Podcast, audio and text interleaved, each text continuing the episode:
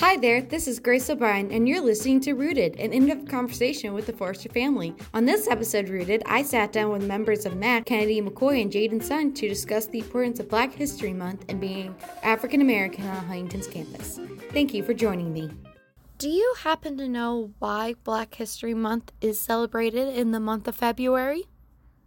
All right, uh, I looked it up. Um, they said they chose February because um, Abraham Lincoln's birthday is in February, and Frederick Douglass's birthday is also in February as well. Um, so they chose that month just because a lot of the black community celebrated uh, those decisions and those, you know, that, that journey that they led on for the black community at that time. So they decided to just to choose February. So. Yeah. Do you feel like you have to put on a face or persona when you're here at HU compared to when you're at home and with your family? Um, I say yeah, I do. Um, be honest, I do have to put on a face. Um, there's plenty of times, you know, uh, where people look at me unprofessional, um, in a sense, um, unprofessional or just like, hey, you know, you're not serious none of the times, and um, you know, they won't look at me as like not like a person, but not like somebody who's worthy of being at Huntington. So some of the times that I have to, you know, put on a face to make it look like I'm this or that, but in reality, like I am professional, I am serious, I am these things, but I know like you haven't encountered me yet. You only judge, you know, what you see on the outside. You never got to get to know me, so it's almost like, uh, yeah, in some sense, I do have to put on a face because um, I definitely do act different around my friends and family. Um, so yeah, it's, it's, it's definitely exhausting at times, but um, you know, as time goes on, we get to learn that like at the end of the day, um, some of the people who laid out the journey for us and laid out, um, you know, the woodwork for us were never put on a face. It was almost like they want to be themselves, and you know that gives me ease every single day knowing that you know it doesn't matter what people think at the end of the day. The only people that matter, you know, the people that love you.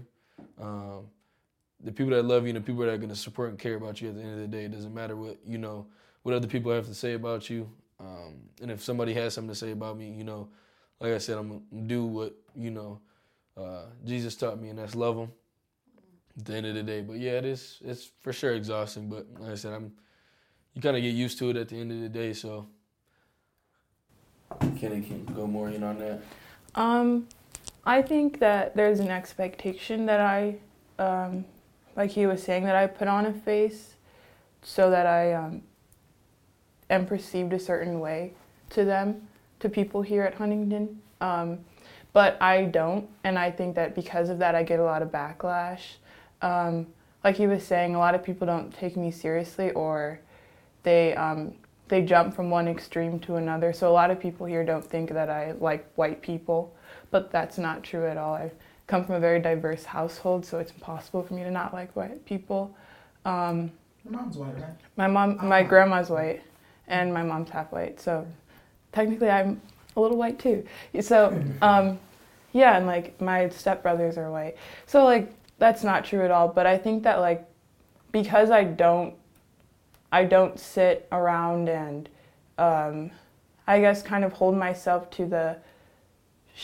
I don't know how to explain it, but I'm very unapologetic when it comes to how I want to appear. I appear how I feel, and I'm not going to change what I'm thinking or how I want to be perceived, the way I dress for anyone. It's just how I was raised. And so coming here and um, dressing the way I do and speaking um, out without caring about if somebody disagrees with me or not has kind of uh, gotten me the reputation as being the angry black militant girl on campus, so to speak. Um, so I've had like a lot of people who won't come to me but will talk to Daryl or my other friends and will say that like um, Kennedi's not receptive of white people.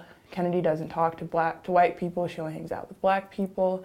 And that in itself is a privileged thought that you get to sit around and notice who I talk to.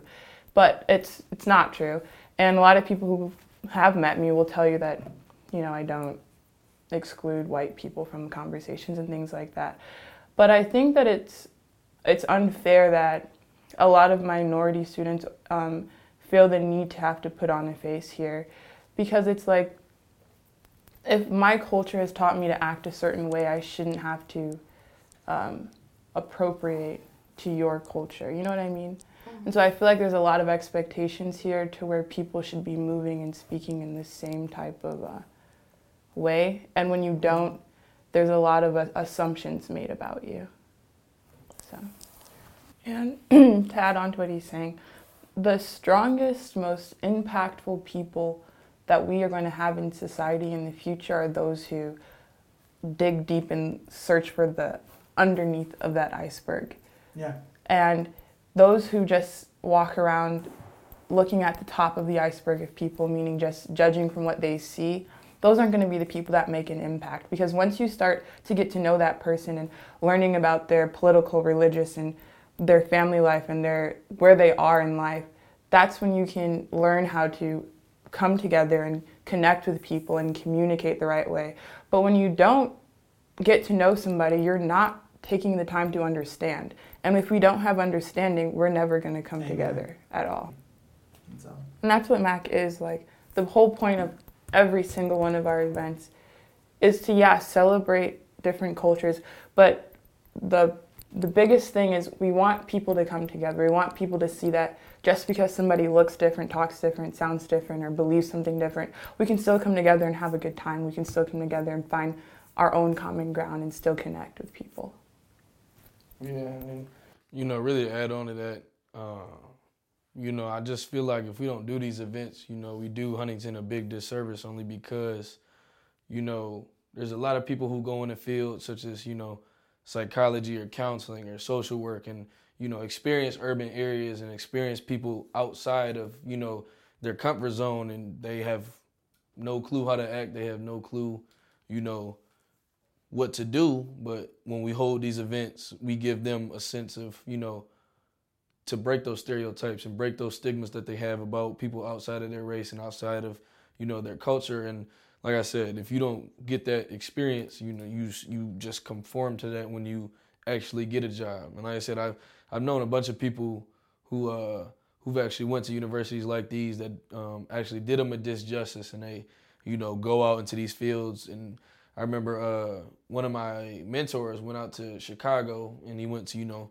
all white school, um, all white Christian school, didn't get any diversity, didn't get any you know any uh, experience in that field, and then he went to Chicago and had no idea what to do just because you know he didn't get any of that, and that broke my heart only because, like I said, um, it's it's it's insane to me how you can walk through life and not be what we're trying to do, and you know, be inclusive and be and break. Like I said, it's all about breaking stigmas and breaking stereotypes about who we are, you know, as Black African Americans and who we are as as people in general, and brothers and sisters in Christ. So, like I said, we're just we're trying to break some things here and. Um, things are looking good. Do you guys happen to have any closing remarks or anything else you might want to add? Our events, uh, come to our events and honestly uh, come to the house as well. Yeah. Um, we always say like, and, and, the funny thing is, you know, I always talk to people and they um, say like, oh, like you know, I thought that was only for the multicultural students. Like, no, like not at all. Like we want y'all to come so bad. Like it doesn't matter. Like we're just we're in there doing homework, listening to music. But like I said, if you want, if you don't come to our events, you can come to the house and still get an, an inclusive experience because you will see our the face that we that's not on. Like you will see our true side all the time. Like and and that gives you a, a good look. Like I said, to break your stereotypes and stigmas about people because, like I said, we we, we are great people. I'm not gonna say like we we we not some some crazy people. You know what I'm saying? But like I said, come to the house, come to our events. We really want people to be there because uh, we're very excited about all this stuff. Um, and we like I said, we really want people to be there. So, and I think one of the blessings about this house is it makes us feel home almost like mm-hmm. It's it's very like homey. It's not like a conference room in the library. Like we, there's a there's a couch. Like there's plenty of times we would just come and just take a deep breath and just like get away from school for a little bit and you know just come here and just have a good time.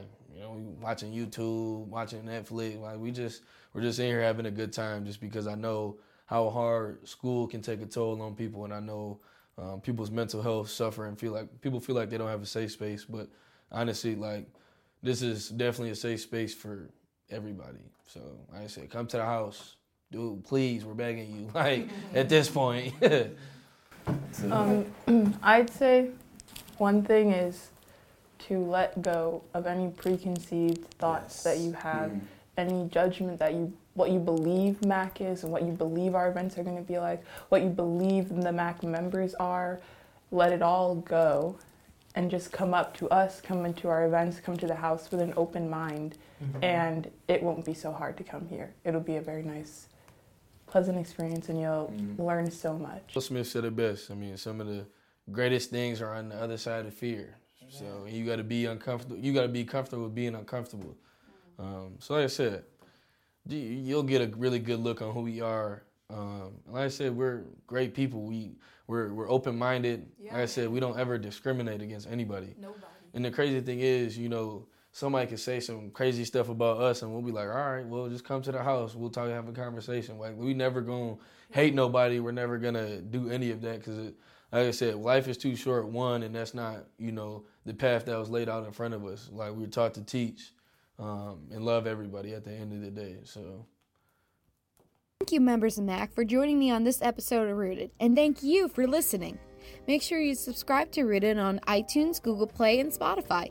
And remember, you can listen to Forester Radio over the air in Huntington on 105.5 WQHU on our website, foresterdigital.net.